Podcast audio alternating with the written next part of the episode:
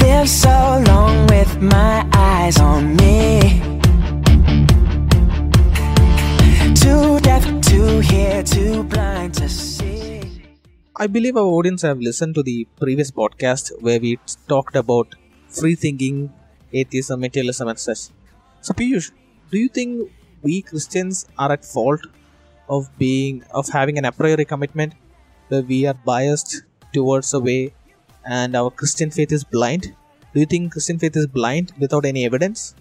Not really, because uh, it's a wrong notion that people believe that because his or her parents are Christians, he too went into that religion. But there are a lot of evidences which have made us uh, take this step of faith, believing in Christ.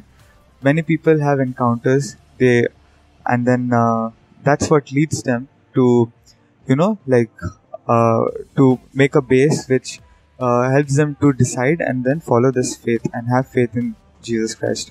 Exactly. And you, you mentioned a very critical point. You said that many people believe that because they are born into a particular family and place, they believe that faith system. Yeah, And uh, Richard Dawkins, of all people, he made the, he was most famous for making this claim. He said that if you're born in in the Middle East, you'll be born a Muslim. If you're Mm. born in US, you'll be born a Christian. yeah. So people don't really have a choice of which religion. Hmm. But this is Richard Dawkins speaking in the Western world Yeah. a predominantly Christian society as an atheist. Okay, so where's where's that anal- where's that comparison coming into effect? Yeah. Given his standard, he should be born a Christian. He should stay a Christian. Yes. But he himself, born in a Western Christian world, is Yeah, an atheist.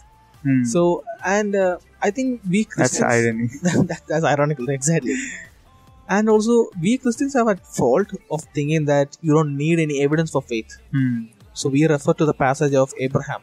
Yeah. The Lord called him out of the land of his ancestors, and we say he went by faith. I mean, Yes. did Abraham wake up one day and he just say, "I'm going to just get on the road and figure out some God and then live my life"? No, that was not Abraham's situation. It was a relationship which was exactly, There and from the he, beginning. he had a vision with God. yes. So if someone asks Abraham, "Hey Abraham, why are you leaving your entire family and your relatives? Hmm. Why are you moving out of this place? Yeah. Where are you going?" Abraham will say, "Well, I had an encounter with God." Yeah. That was Abraham's evidence. Hmm. What matters as evidence for to increase a person's faith will differ from person to person. Yeah. No doubt, it could be a vision, it could be a miracle, uh, it could be a scientific argument, scientific discovery. Anything can happen. So to say that Christian faith is blind and without any evidence, that we are not evidentialist, is exactly construing the Christian worldview. Yes.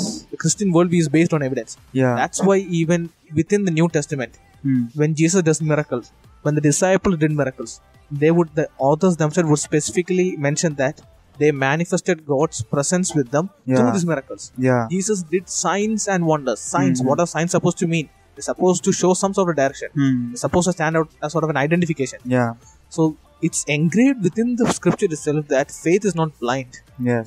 I mean, there is a point where we have to make a decision based on our previous experience. Mhm. That's understandable. I I trust Piyush based on the experience that I've had previously with him. Yeah. I don't foresee what happens in the future. Hmm. There is that faith in you based Yeah. on active trust. I trust you and I have faith in you. Hmm. But I don't trust Piyush out of the morning, out of the blue in the morning, and then say, I'm, I'm going to trust this guy I'm meeting for the first Yeah. time. That would be blind. Hmm. Christian faith is not a blind faith. Yeah. And then like uh, like okay, this was the first part. And then even when we see like if even if we have evidence, people say that it is not true, it is false. Based on like they say that the many of them claim that the authors of the Bible, some of them are false, they have written false things. But one of the biggest proof to it is the Bible was written by over 40 authors. Exactly. Yeah. Okay, and this was over a period of 1600 years Right. Right. okay and a person like in the old testament who wrote one part of the bible and the next person he may have written after 200 or 400 years after the first person has died Right. but how is it possible that both of them have, have written the same thing Right. that does mean something right Exactly. so it is evident that uh, they were led by the spirit and they wrote the bible and, and this is not visible within just two authors. We've yes seen this within the entire 66 That- books yeah. of the Bible. hmm. So some might claim that, well, the first book was already available. yes They could have just copied. But that's not the fact. If you look at the Gospels and the Epistles of Paul, Hmm. not everyone had it at the same time. yeah Is when we reach to the year 365 when the Council of Nicaea comes together that they have Hmm. chronologically arranged all the scripts together and then they're carrying Yeah. it from place to place. Until that time, all these different scriptures, like you said, spanning 1600 yes years, yes everything is interlinked. You see the same theme running throughout the scriptures. hmm That again is an is another evidence, one of the evidence yeah for the veros- veracity of the Christian faith. hmm. thanks for hearing us and uh, please like share and subscribe hope you guys enjoyed it I'm ready, set, go. Ready, set, go.